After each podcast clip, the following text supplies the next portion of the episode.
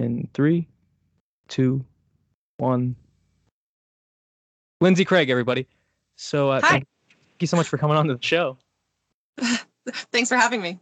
Yeah, uh, Kiona from the media department at UNLV put us in contact. She reached out to me and sent me a press release about a paper you wrote about pubic hair removal, and I was immediately interested. I mean, you don't just see a paper like that and you're like, oh, you know what? I'm going to pass on this. No, I was definitely all in and very interested in what you would have to say and uh, your perspective on all of this. And one of the first things about this paper that took me was the idea of it being a, a comparative analysis. So when you say you're taking a cross cultural analysis of uh, pubic hair removal, wh- what do you mean by that? Are you looking at specific countries, regions, or is it very broad? Are you looking east and west? And what is east and west in these terms? And just generally, who are you looking at in this study? So, most of the research on pubic hair removal practices or pubic hair modification um, is in the Western cultures. So, that's in the US, the UK, Australia, and New Zealand, specifically those. Um, so, what we wanted to do was look at outside of the Western culture. So, we used the eHRAF database, um, which is full of over 300 different societies that are outside of the Western culture. So these are like horticulturalists, pastoralists, hunter-gatherer societies um, that don't follow our typical Western culture.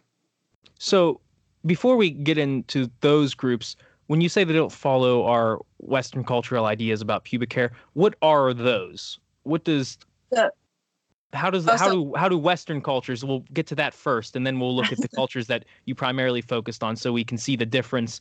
What are uh, Western cultures? What are their ideas regarding pubic hair removal? What why do they why do they or why don't they? Who does it? Things like that. All right, so um, primarily women remove pubic hair in these Western cultures. According to all of these studies, um, it's about 80% of 84% of women, and then about 66% of men, depending on um, the the different regions. Um, also, a lot of the literature on pubic hair removal is focused on women specifically, so we don't have a whole lot on men, but that's one of the trends that we see is um, women more so than men, and then the literature points towards different motivations for pubic hair removal, um, primarily as a, a cha- changing cultural norms. So, um, product marketing for razors or depilatory creams, um, or pornography production, or, and even pop culture. So, whatever the popular women are doing, that's what other women will want to do. Um, according um, with the pornography production, there there is some evidence that pubic hair removal practices have increased since the 1950s. Um, a, ni- a 2010 study looked at Playboy magazine, and there has been a significant decrease in the appearance of pubic hair in those magazines. Since Um, also- 1950. yeah, since 1953. Okay. Um, some people also claim that now this is anecdotal. uh, There's a lot of blogs and things online. Um, some people say that pubic hair removal is to make the um, the vulva more visible in pornography, Okay. so it could be more erotic. Um, but if you ask the people themselves who do remove pubic hair, they typically say that it's for personal reasons, like it makes them feel cleaner, it makes them feel more comfortable, it makes them feel sexier. And so in the West, it's a relatively new phenomenon, considering that it's taken place after 53 predominantly. Is that be would you blame that? Not blame it, but would you uh, connect that with the rise of the access to pornography and the rise of advertising culture and you're seeing more products, whereas before you wouldn't have? Well, there is a correlation Okay. between the rise of pornography and the increase of pubic hair removal, but it's kind of like the chicken or the egg. Yeah, know, so correlation does not always mean causation. Okay. Exactly. So, All right, that, that makes sense. Now, and it's not it's not necessarily a new thing either for the Western cultures. So okay. um, I don't know if you've heard of the Merkins, which is a, a pubic wig. Um, which please was- explain what the Merkins is. um, it was popular in, I believe, the Renaissance era, where women would remove their pubic hair, they would shave it off, and then wear merkins, um, which were stylized wigs for their pubic region to act as pubic hair. But the reason they removed it was because it was foul smelling or dirty or uncom- uncomfortable. So then they would replace it with a wig. So this isn't the first time in Western history that we've removed pubic hair, but it is becoming more popular. so the the reasons are slightly changing. Instead of being foul smelling and wanting an interesting design from a merkin, we're doing it because of other influences, societal influences. Yeah. But you also re- reference personal reasons as a large um, idea of why they do this. They being, you said, predominantly women, because 80, 85% of women was the number, I believe you said? 84. 84. Yeah. Oh, shit, 1%. Um, it changes uh. Yeah. Now, before we get into the glut of what your research was based on, I just I have to know why why is this an interest to you? What what drove you to want to look into pubic hair? I never thought I would ever say what what interests you about pubic hair? You know, that that's never a question I thought I would ask, and I'm so happy I get to. That's that's a great question. So I, I want to know um, what interested you in pubic hair. Well, um, so I got my background in psychology. I have my undergrad degree in, in psychology, and something that the reason why I changed to anthropology for my graduate degree was because psychology doesn't incorporate very much of a cultural um, perspective. Okay. So, what we learned in psychology and a lot of discussions that I had with people in my research group, mostly women, um, were reasons for pubic hair removal. And it was, we talked about um, the production of pornography and um, marketing for razors. And that was sort of taken as a rule of thumb for being the reason for pubic hair removal. So a lot of my colleagues were talking about, you know, feminist rights and things like that. And I started to wonder is it really a feminist issue? Is it really pornography that's guiding our views of ourself, our body image?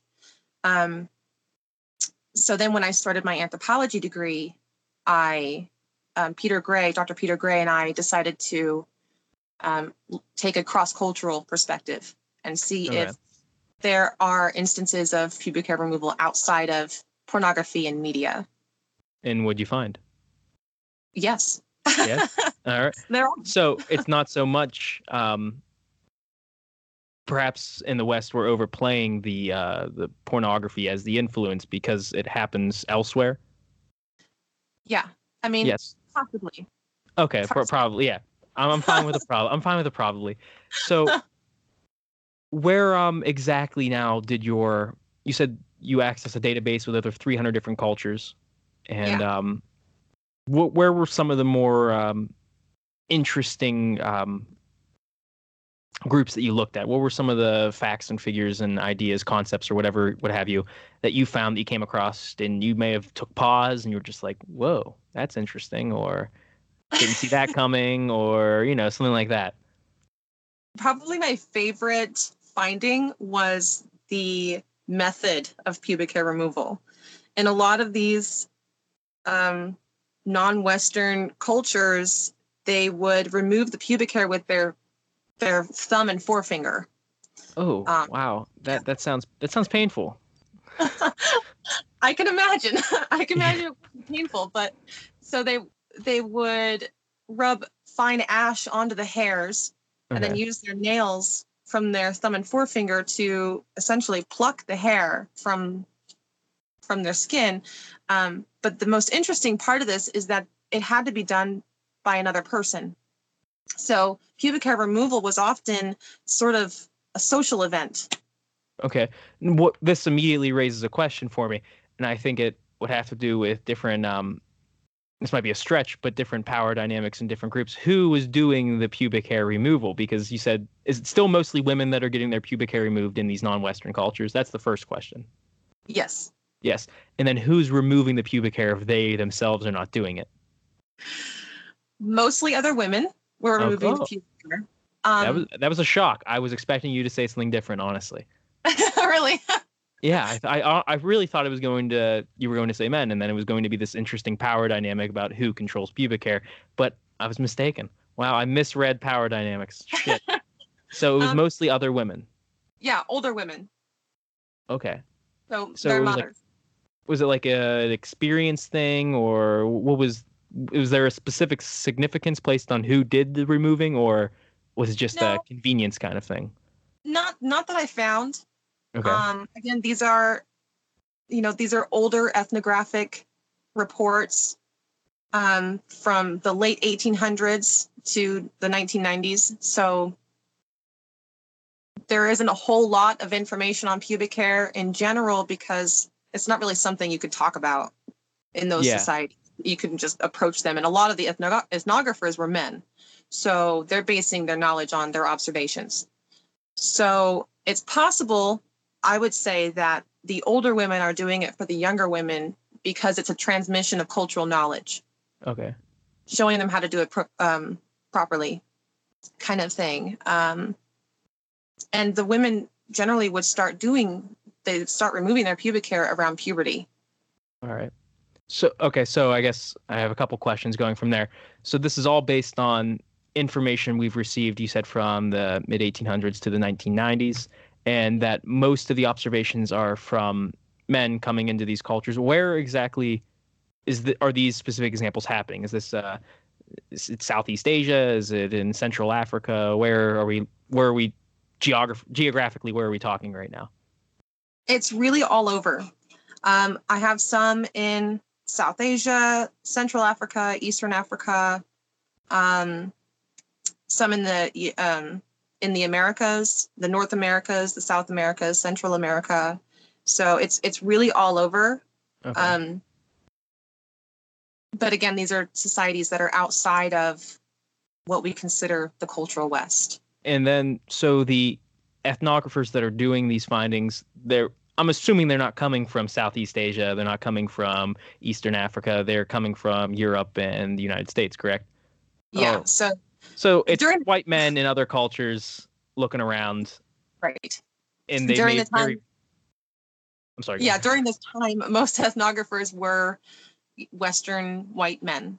okay so they so you would admit there's probably this kind of uh, i don't want to say flaw but a shortcoming in the evidence that we have because those guys might not have had the cultural access to actually see these kinds of uh, social events pubic hair removal process going down Oh Well, yeah, that, that might have been the wrong turn of phrase for that no, um, no, absolutely. That's something that we we struggle with when doing ethnographies because women have limited access to men and men have limited access to women in general.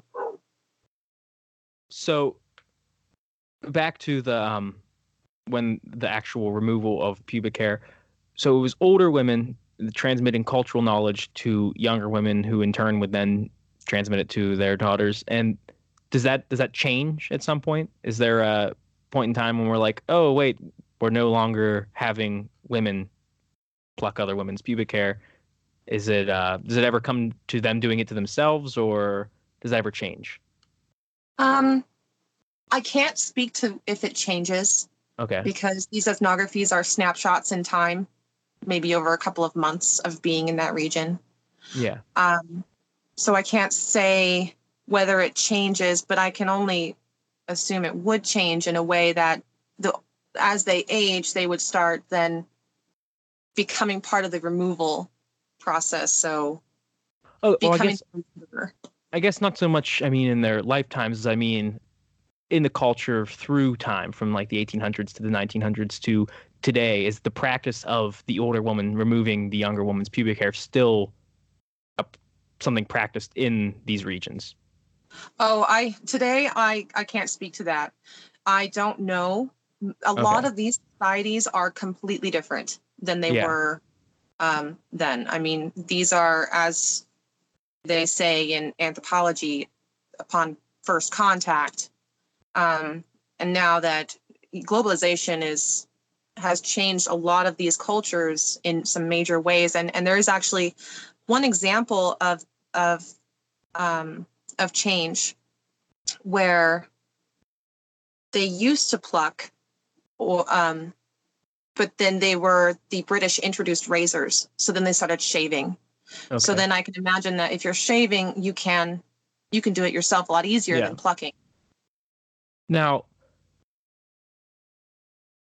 i guess the next question i would have would we understand that something is happening and we know the culture is aware of this thing is happening now what, what's the why that that's the part that I find really interesting is why are these cultures why do they have these practices in these regions? Does the data or do the accounts kind of speak to that or is it kind of muddied? Well, the main reasons why they were removing pubic hair, and this is for both men and women, was hygienic. Um, they were concerned about fleas and ticks. Okay. And there was one woman who complained that when she would go into the river, she would come out and her pubic hair would be wet and it would get moldy and stinky.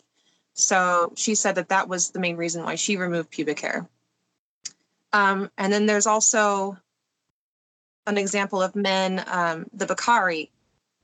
The men use a a hip cord, it's like a belt, where okay. they would tie up the the foreskin of their penis to their um, to their stomach, their abdomen, and because of that, their penis would rub against their pubic hair. So they would remove their pubic hair to keep from getting blisters and ingrown hairs and things like that from the friction.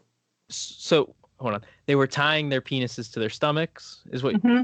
Okay, and what is the um reasoning behind that? Do you know, or um, the it... it... has to do with it has to do with becoming a man. It has to do with puberty. They did it uh, during puberty, so that's when they would start. It wasn't like from birth or anything, but yeah. Uh, I'm not sure about the specifics for that. Okay, so it has something to do with the ascendance into manhood, something along yeah. those lines, and um, so then removing the pubic hair was done out of necessity because you yeah. would get bl- blisters, which sound incredibly painful. Again, yeah. most of these most of these accounts have a measure of pain involved. I've noticed already from just our brief 20 minutes talking. Now, you said this happen this is happening all over these 300 different cultures you've viewed. Are there any areas that have stood out that have been I don't want to say completely original or apart from the trends, but I feel like there has to be cultures that may not have been in contact or had contact with other cultures in which. But then again, I guess cleanliness just kind of transcends boundaries. Yeah. So um, I guess preventing mold and blisters, it doesn't matter where you're from. No one wants mold and blisters in their pubic hair. Right. Now,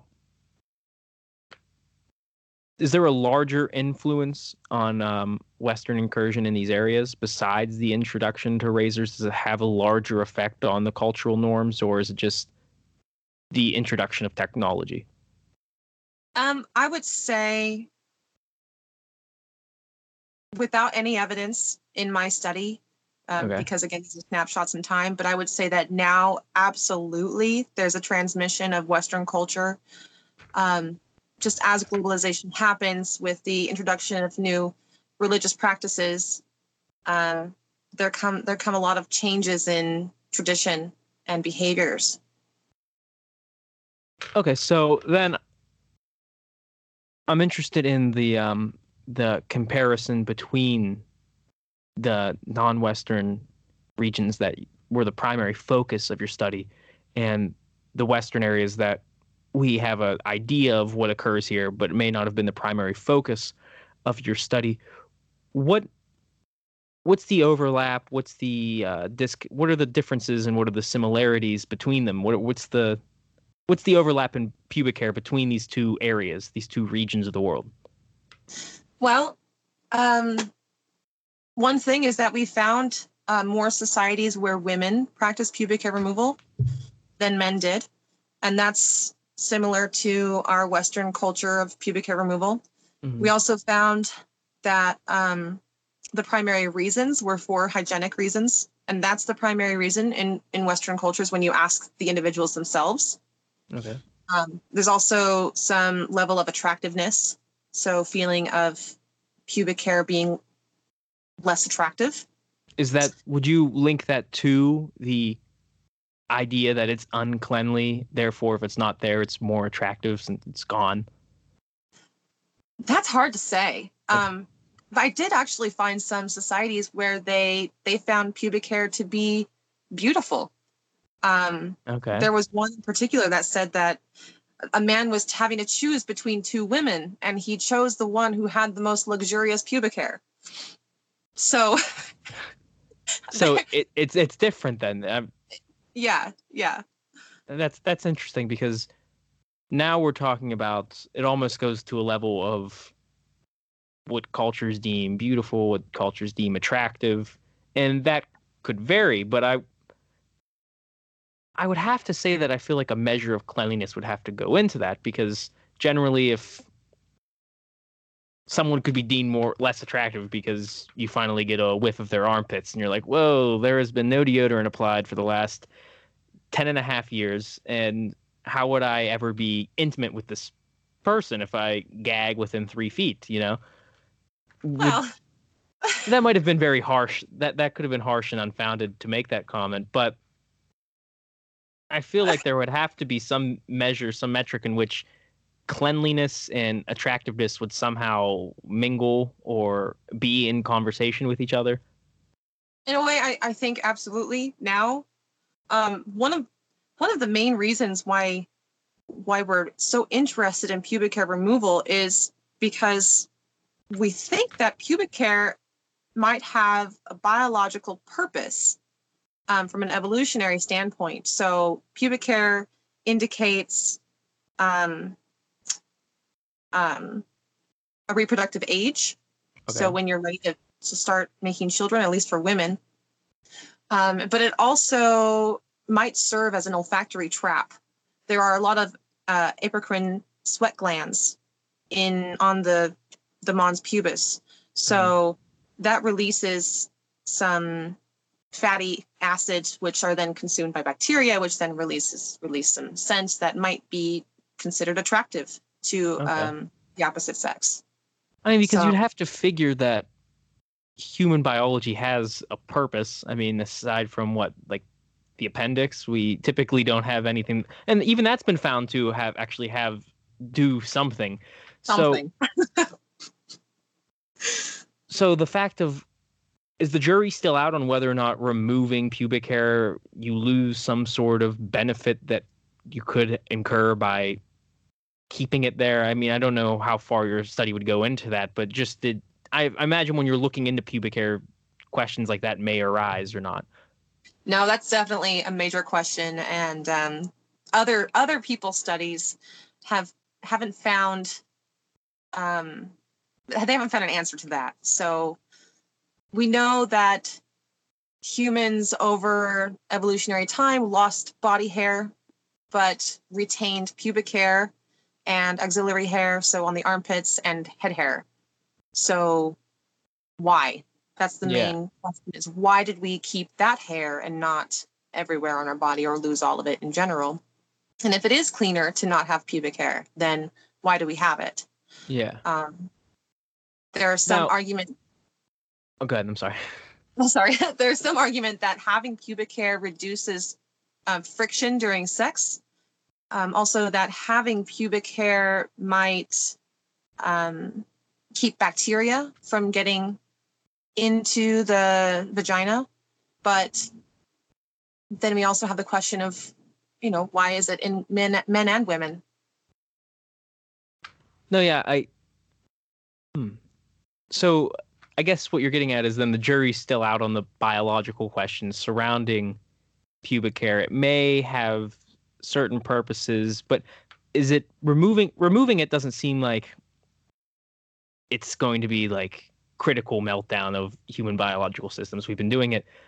Now, you said why why do we still have it if we don't necessarily need it, if it doesn't serve like a definite function, could there I'm not sure what the effects of like lasering off hair has on the because if hair doesn't grow back, you destroy the follicles.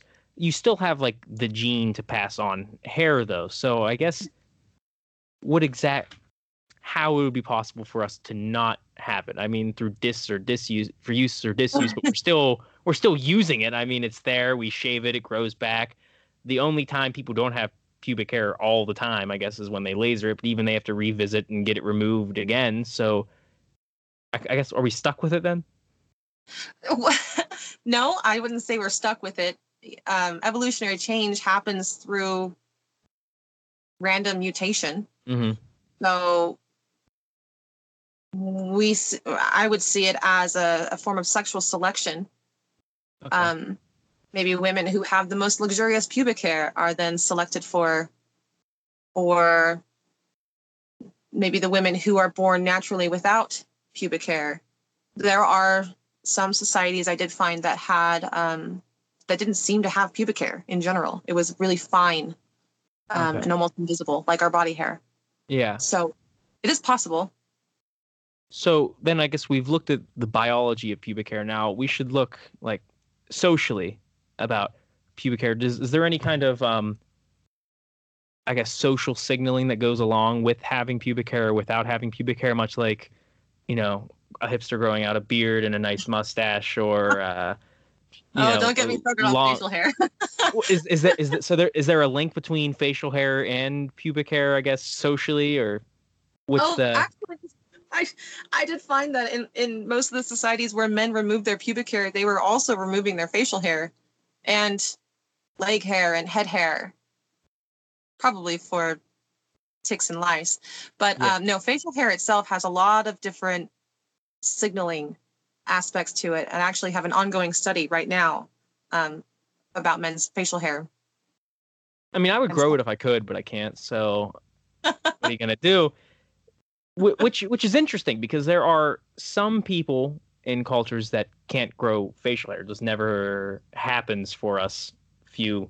But is it can the same be said? I know you said there's some cultures that don't have pubic hair, but can the same be said largely for pubic hair? Is it something most everyone ends up growing?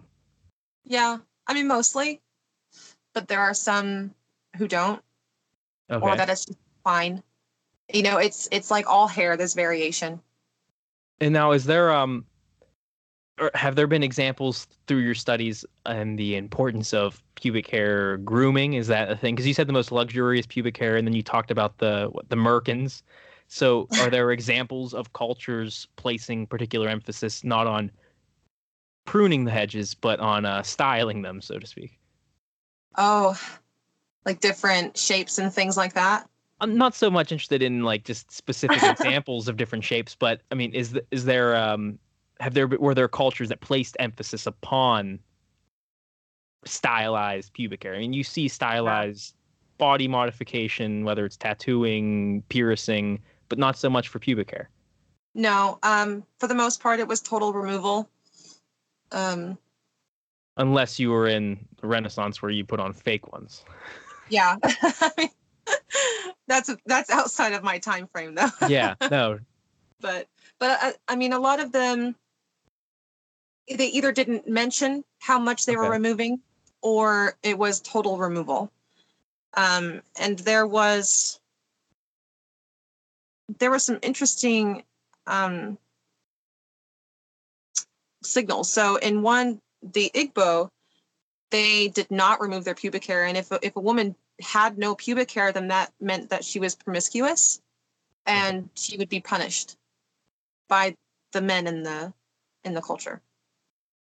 Um, and then there were some uh, which showed that if a woman had pubic hair, that meant that she was not sexually active and that she was not of marriageable age. So once a woman removes her pubic hair, that's usually around menses, um. So, or menarche, I should say. Um, that's when she would start. That meant that she was ready to be married off. So around between 12 and 16.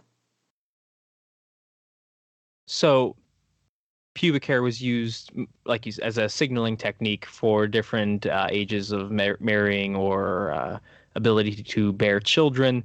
Um, why is the emphasis placed upon women and less upon men? Because you've mentioned signaling as a means of why we are removing pubic hair. You know, uh, not of age, of age, whatever, whatever may have you. But it seems the only example I've heard so far for about men removing pubic hair has been just a out of sheer utility. We must, or else we're going to get blisters and ingrown hair. That's not good. Are there specific examples of men removing pubic hair for reasons other than sheer utility? Yeah, actually, there's one that I think you'll love, um, where the men of higher status would have men of lower status remove their pubic hair. So the power. Oh, yes, that is, power, is yeah. fantastic.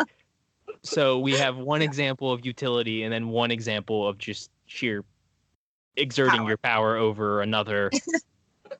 That Yeah. that's interesting. if there's there's also um in the Shona, the both women and men would remove would actually stop removing their pubic hair during the a period of mourning. So it was a signal that they were not sexually active. So this example was their child had died, and so they had a certain amount of time that they would have to not be sexually active. So they wouldn't remove their pubic hair, both of them. And then when they were then ready to start trying for another child, they would publicly remove each other's pubic hair. Now, correct me if I'm wrong here, and maybe the um, undergrad in psychology would shed some light on this.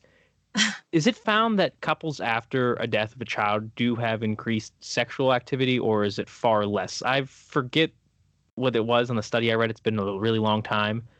I feel like it's one or it's definitely one or the other. It's not going to just continue as normal. Obviously, a traumatic event happened.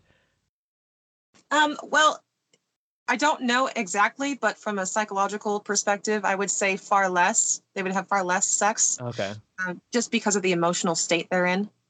Now, does the idea that you have to make a public statement when you're ready to have sex again, I feel like that would have some sort of it would probably place a lot of social pressure upon your sex life at that point because then there's a whole you have the entire uh, community then judging you if you removed your pubic hair too soon or wondering ah wow they must really not care for each other or ready to reproduce because they've taken forever to remove their pubic hair.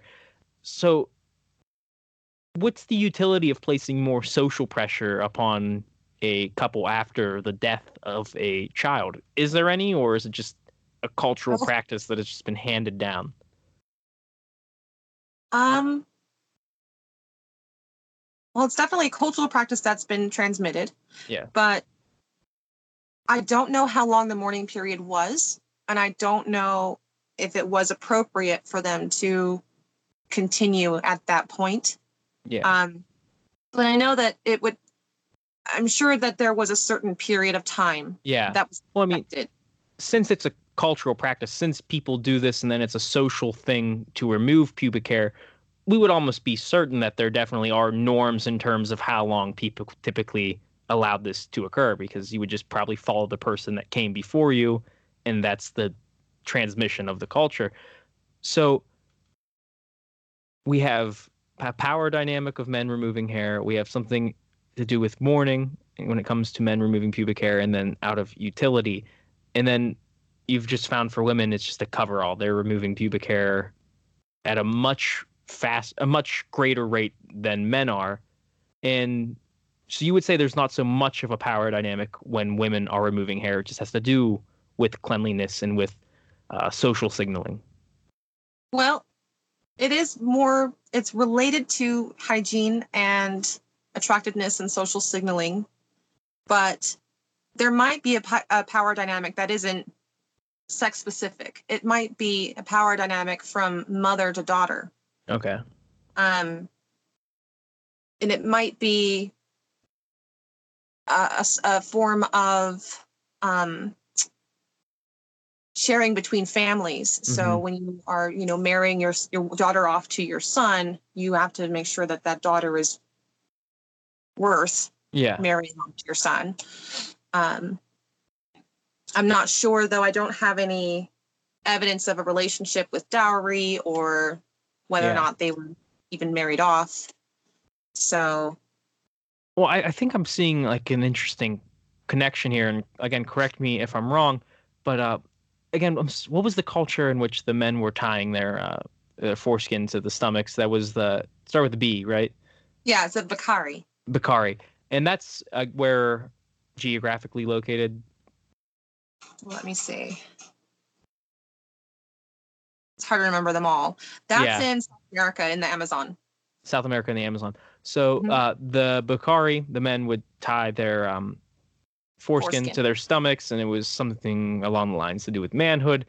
Could it be said then that the the maternal figure, the mother, removing pubic hair from the daughter, and then eventually the daughter would grow and then remove pubic hair from her daughter? Is that a ascendance into womanhood, motherhood? Uh, does is there any mention of that kind of uh, idea of okay this has happened to you for so long now you're doing it to that person so you've reached such a place in which you are now officially a woman or socially seen as a mother you've completed the cycle so to speak if we want to use that terminology Well, you're almost always officially a woman on upon menarche, which is Okay. then when your pubic hair would first be removed. But then for most of them, they would continue having their pubic hair removed for their entire reproductive age. And I don't know about post reproduction reproductive age, so menopause. There was one example of a woman who complained about men um, and she was an older woman and she said that she was no longer able to have children so she didn't care anymore. So she did not remove her pubic hair anymore. I feel like there's far more than just one example of that. Yes i only found one but uh yeah. Intuitively i would say that that is i bet there's at least one for every us city around the entire continent. Um, yeah. now I okay, so we've talked culturally, we've talked socially. So now I guess I'm I'm concerned we can get to the we can delve down into the nitty gritty. I'm interested in technique now. I know that's a weird question about pubic hair removal, but we we talked about the forefinger and the thumb, the fingernails, and the rubbing the ash and razors. Did you come across any other interesting techniques used by cultures? yeah um it had to do with plucking uh, Okay. the use of clamshells or the use of bamboo sticks of bamboo as uh, sort of tweezers So like making tweezers out of bamboo. Okay. mm-hmm. I, I Um, can't imagine clamshells being too conducive for yanking out pubic hair. That sounds again uh, like a measure of pain is involved. Yeah, I mean they would have to be really, uh, you know, tight. Yeah. So I don't, I don't know. Um, I don't have an image of them or anything. Oh, Um, let, us all be happy for that. um, there is also an example of women using a certain medical uh, cream to remove the pubic hair. There was no specific explanation of how that happened or what the cream was, but um, it sort of aided in the removal. So I'm imagining something acidic, like a depilatory cream, that maybe helped break away the, the hair. Um, but I don't know. Yeah. So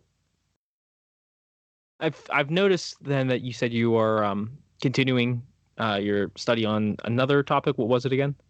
Intimate apparel. intimate apparel and um you already put out this paper on pubic hair removal is there an overlap between the two uh, studies Um, yeah. So in my current study, which is ongoing for another month, um, I'm, I'm looking at pubic hair removal practices as well. So okay how much women are removing, why they're removing it, and how frequently they're removing it, and if there is any relationship to with the removal of pubic hair and sexual activity in their relationship. Okay.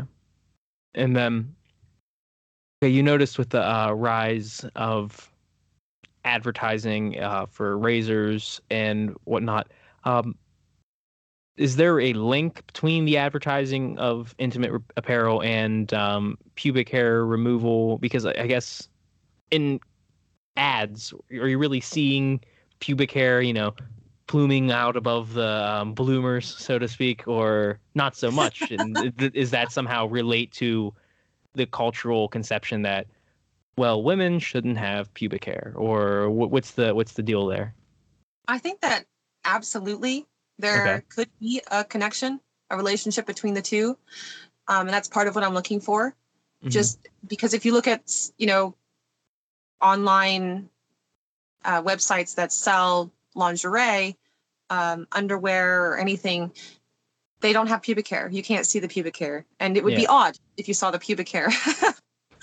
uh, so unless you're selling Merkins, and then it's Unless perfectly natural.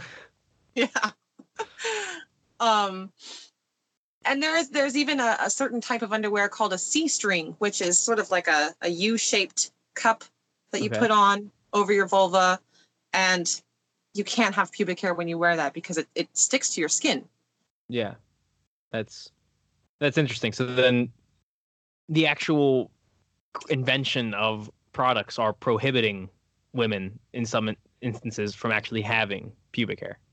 yeah it could be Okay, that in and of itself is of interest. Now, the idea that women are predominantly removing pubic hair for reasons of cleanliness. Who determined what those standards of cleanliness would be? Is it just like a, uh, I'm kind of getting a funky smell. I should probably remove this, or is it like a social cultural thing in which like, listen, Barb, you have not shaved yourself in like three months. You got mold growing out the top. Like, what's going on here? We need we need to do something about this. Is it is it far more a personal choice, or do you see it?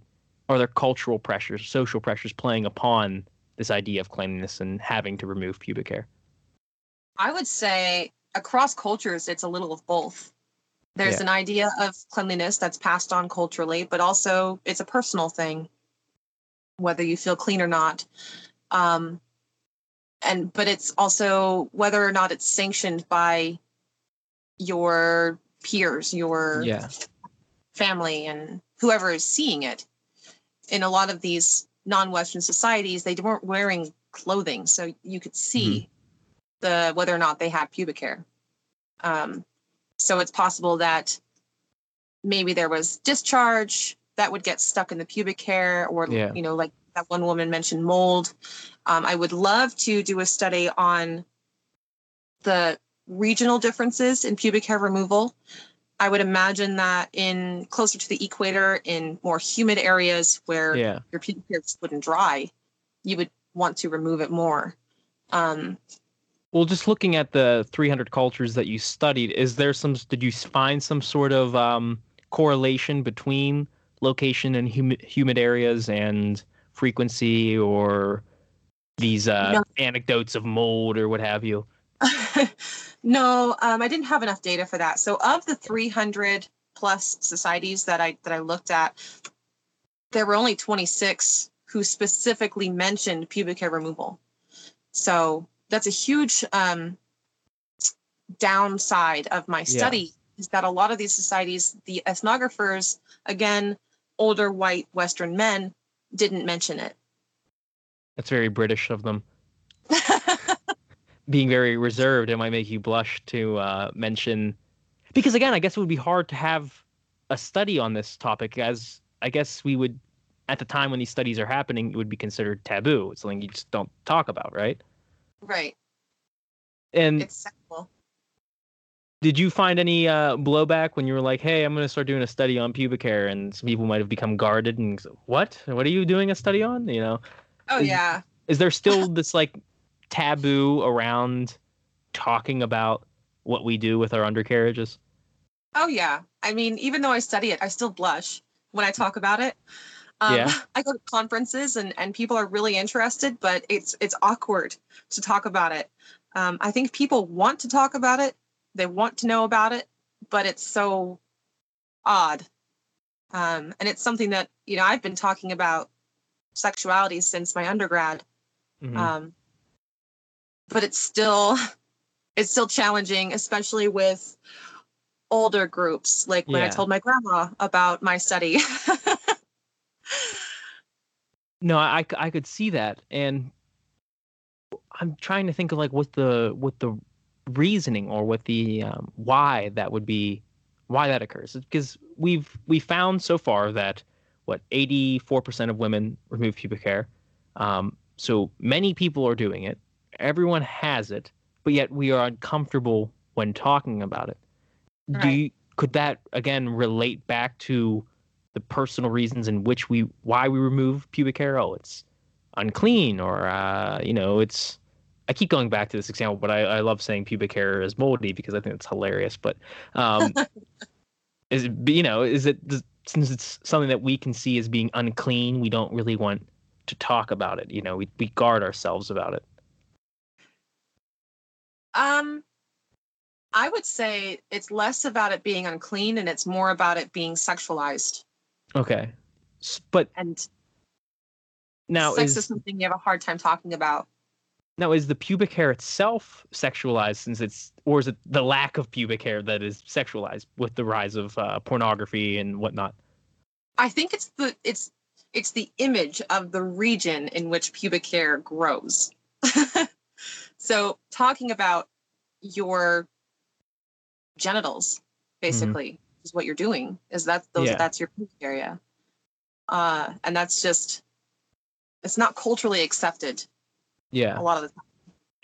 Which I think is interesting because some of these cultures in the 19th and 20th century are having essentially what are social events of removing pubic hair. I mean, when uh, man and woman go through a uh, mourning phase and then they shorn each other's pubic hair in front of is is it is it in view of the community like or do they go in, so it's out in like a public a public square or whatever Yeah. it's not like in the house and they come out hey No. it's removed yeah. is there and you didn't find anything having to do with it being a shameful act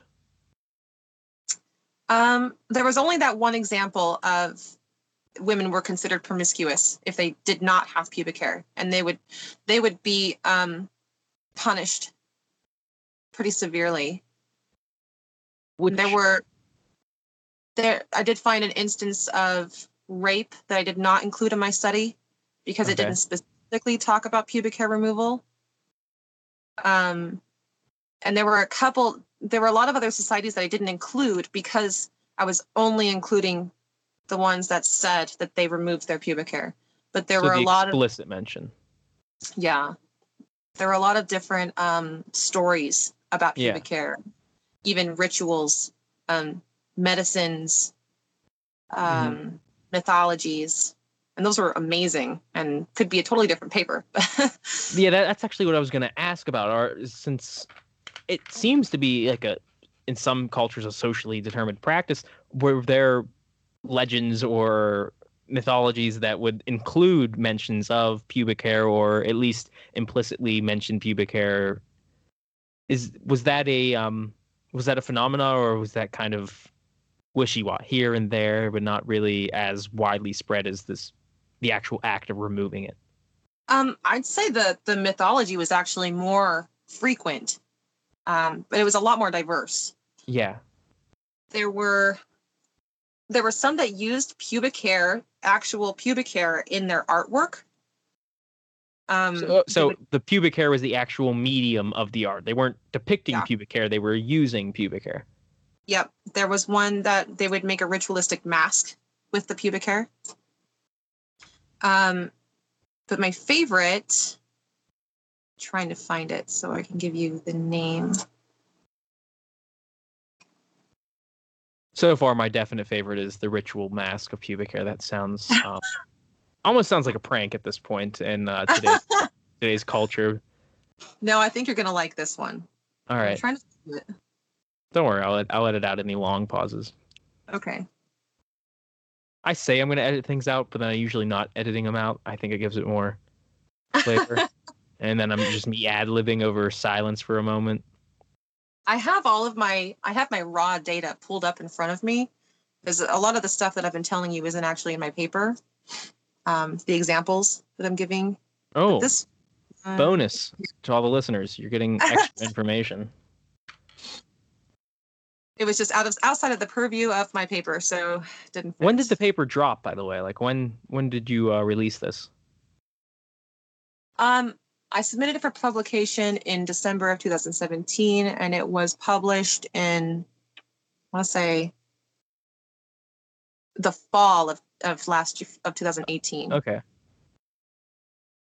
Oh, Has the response has the response been favorable, or has there any- been any controversy surrounding it? Um, in the academic world, it's been really great. It's been favorable, but I noticed that in the social media world, it hasn't been favorable, and that's just because How so? Um, I had a couple of people argue that um, that it, it's just a it's a pornographic phenomenon, and I would try to explain. No, it's. I mean, yeah, maybe it is here. That's a possibility. There is Mhm. definitely a correlation, but the most amazing thing about the data that I have here in these 26 societies is that they have no access to pornography, no access to media and um, commercials about razors and toy creams. So you're Um, getting an unadult, unperverted look at pubic hair removal practices that are un um, inspired by pornography, as an example. But so you found um, that select few were arguing for the relevancy of pornography, and are they essentially saying that pornography is detrimental Yeah, to women's view of their own pubic hair? Yeah, that's what they were saying.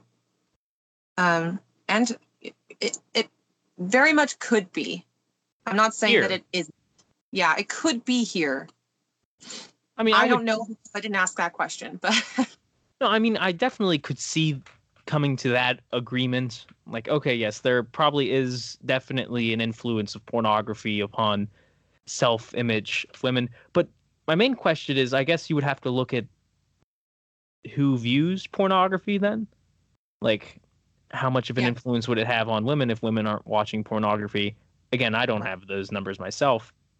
But then I guess if men are watching, there would be an argument for power dynamics about well, you know, some guy suggesting to his girlfriend, you know, it'd be more attractive if you shaved your pubic hair, whatever Yeah. have you. But that argument could also be considered a touch uh, weak, considering that there's plenty of examples, as you have found, of pubic hair being removed without the influence of pornography. Yeah. I mean, it Yeah. may be a multiplier. Maybe it increases the rate at which women remove pubic hair, but there was definitely a disparity between men and women removing pubic hair free of pornographic influence. yeah, there was there were differences in in frequency and in the reasons for removing. which is i feel like that in of itself would kind of begin to dismantle the argument made against your paper but again knowing the groups that are probably making these arguments i doubt it would. No, it wouldn't. no no not not at all. Um but again talking about anything in terms of culture without raw data as raw data as you have is is hard because then they base most of the argument on personal experience or anecdotal experience of those that have spoken on it. So um yeah i could just I'll, i think it's a muddy topic It is muddy, and it, it it depends on who you ask. So if you ask a sociologist, they're basically looking at raw numbers and making assumptions based on those raw numbers. Mhm. If you ask a psychologist, they're looking at the you know body image and and the psychological effects of this, this power dynamic or the influences of pornography on women. Um, but from an anthropological perspective, which is why I love anthropology so much, is we don't have a personal view of what should or shouldn't be because everything's different in different cultures. So, what might be considered a power dynamic in our culture might be completely different in somebody else's culture Yeah. or how they view it. So, So, I guess now you've kind of opened up a can of worms for me that I'm interested in. Uh, working through the opposition that you have found, perhaps on social media, to your paper, it. I think you and I would agree so far in our conversation that pornography seems to have some effect. It, it would Um, have to exert some influence, whether great or small. There would be some influence that's exerted. Would you? How would you weigh in on that? um, intuitively, I would say there there would be some influence uh, for the people who are watching or even participating in pornography. Yeah. Um, but statistically speaking, I don't know. Yeah, but statistically speaking, you found that there are disparities in pubic hair removal, irregardless of the prevalence of pornography or if pornography could even be present in a society. right, exactly. But again, So that doesn't really matter, right? well, in our Western culture, there is definitely a relationship. Yeah. I can't say if there is an effect, yeah, exactly. Um, but there seems to be a relationship. And like you said, it could be that young men who are watching porn without much experience with real women might have different expectations about what pubic hair in women looks like. Um, there's been studies that go even beyond expectations in terms of pubic hair, but sexual expectations of what the actual act itself looks like, because it does not resemble much of what occurs in pornography. right. yeah, there's been some research on that, and I'm less I'm less well versed in that. yeah, no, th- yeah, we sh- we don't need to delve into that. I feel like just mentioning it is enough there. But um, treading back a little bit, did you find that technique that I'm going to enjoy? yes. Okay, Um, it wasn't a technique. Uh, Uh, it was a oh. mythology. mythology, yes. yes, it's my favorite. Um, it's the Kogi, is who it was. Um, and they had a myth that the mother, who was essentially their god, their creator, um, she created first women, and then she plucked pubic hair from herself, planted it in the ground, and those pubic hair sprouted into penises, which then became men. And I love that one. So the creation myth largely is just based on pubic hair. Yeah. Now, what's interesting though is it's um the creator in this case is female, right? yeah, she's is the a, is mother. a mo- is the mother, the mother, which is an interesting archetype. But usually, the creator archetype we found in many cultures to be uh, omnipotent being that is always referred to as the he, or right. that, that that's an interesting that's an interesting mythology. It's also interesting that it's it's very it's so similar to other mythologies. You know, I mean, you take a rib and make a person out of that, but in this case, we're taking pubic hair it grows from the penis, which is how you would, you know, prolong and persist the society, and then it grows into a person. That, yeah, you're right. That that is my favorite one. It's fantastic. that one was awesome. Uh, yeah, definitely. so we're, there we have it. We've talked about what society. We've talked about biology. We've talked mythology. What any other interesting findings in your paper before we uh before we call it Oh. a day? Yeah, there was one more that I wanted to mention, and this All is right. the the English Society. And I did not include this in my data, but they had they have different terms for pubic hair. For men's pubic hair, it was called crotch hair, and for women's pubic hair, it was called women's sex organ hair. So it just shows that there's such a distinct difference between the perception of men and women Yeah, just through And- terms. and I'm assuming in that culture, women did they remove pubic hair at a greater rate than men as well? I don't know. I didn't include Okay, that one. we didn't go that one. Okay. Yeah. Yeah. Again, it's it's interesting because all all the evidence that you've presented so far just suggests that there there's this perceived difference between pubic hair on men and pubic hair on women, Yeah. and therefore women for some reason remove pubic hair at a greater rate, just generally. Is, well, is there? it seems, I would say that it's because it is as a, a signal of of reproduction. Okay. So there's something pubic hair is signaling a reproductive state in women. Mhm. Um, and the removal of the pubic hair is a cultural adaptation uh, signaling the reproductive state. Um, but there's there's something unique about women's pubic hair um, that makes it so sexualized. Yeah. Now, is does it is there um again on this idea of signaling? Does pubic hair on men does it do anything in terms of signaling virility or manliness? You know.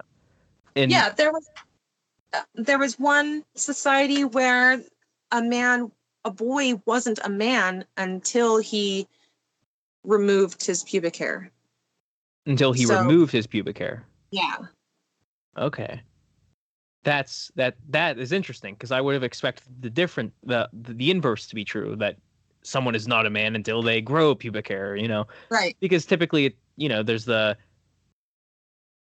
you know in high schools or whatever it's like oh he didn't grow leg hair yet i guess he's still a you know still a kid or where's the armpit hair or for some reason we there is like this strange cultural link at least i've noticed in eastern us i, I can't speak for many other regions that there is this um, perceived notion that more body hair uh, is in some ways manlier but yet this culture finds that you're not truly a man until you remove pubic hair. Right. And that's just i think that that uh, is a great example of the western cultural perspective Yeah.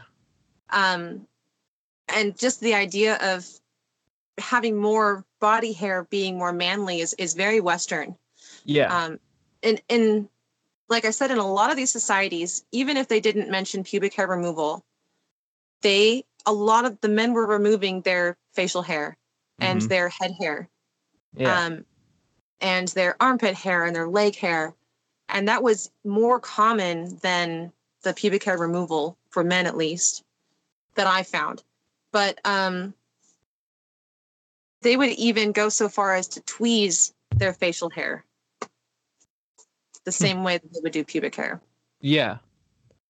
so it depends on the culture Yeah. It, it does. It does does depend on the culture, and then I guess I'm just I'm just curious on who's setting the rules, so to speak. You know, if um, Right. like as we were talking about in the West, there's this Western idea that more body hair is considered manly, therefore it is perceived that women should remove their body hair because it's manly to have a lot of body hair. But it's interesting in cultures where it's manly to remove body hair, and yet they expect the same to be done to women. So there's like, does it not have the same uh, same overlap? I mean, you know, is body hair not so much seen as a sexual function, but are they using other ideas? I guess. i think it's it's it's less seen as masculine it's seen more mm-hmm. as clean cleanliness Yeah, cleanliness. if you- if you have less hair, you have less risk of getting fleas and ticks, which is a Yeah. real problem if you're living outside.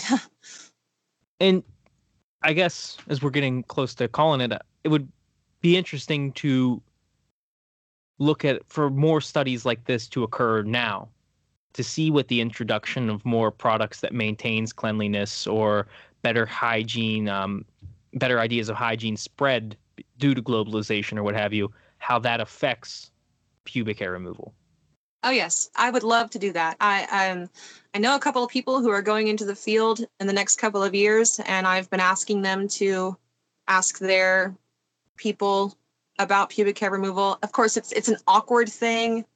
Um, you don't want to offend anyone, um, or be insensitive. So yeah because from like an academic standpoint you really want to ask the question you know are you still removing your are you removing your pubic hair why are you removing your pubic hair is it for sexual Yes. reasons or is it for cleanliness or but again it's hard to do this study because in an, the question in of itself is considered a taboo in many cultures to even talk about it, or at least in the Western sensibility, we don't really want to ask these questions. We get kind of nauseous about it. Yeah, yeah. Um, my current study, and I um, I did want to mention that I have the preliminary data. I have almost 400 participants. I need about 100 more to be completely satisfied, but I have a good amount. Um, and about these are all women. I'm only looking at women in this study. About between 75 and 80 percent of women are removing their pubic hair. Um, and the main reasons number one was they felt cleaner and the number two was they felt more comfortable so it was a very very personal reasons it wasn't for their partner for because of their peers or um, because it made them feel sexier though that was one of the reasons um, and then interestingly enough when i was looking at their reasons for using intimate apparel whether it's during the day or at night, it's just whenever they use it. Their main reason was to feel sexier to themselves. So it's a very personal reason. Um, and that, those are some of my interesting, more interesting findings. And I, and I think there is a relationship between women's women feeling sexier about themselves and thus ha- having greater satisfaction in sex with their partner. So that would you say that seems to be the um the link you've noticed between pubic hair and intimate uh, intimate apparel is that it often has this very uh, personal touch to it. Yeah. I'm doing this for me, not so much for anyone else. Yeah. That's that's interesting. Mm-hmm. I, I guess um I guess your uh, the cultural norms in your head would have you uh, expecting or suspecting that it may be something different, maybe it's something a little more sinister. But no, it's um, it's actually just very, very inward and very personal, which may be why it's so taboo to ask about it. You know. Yeah. I mean, people don't Um, like when you ask about who they voted for in the last election. How do you think they're going to ask if they shave or wax or what have you? Depends on how anonymous the survey is. Yeah, I guess I guess it would.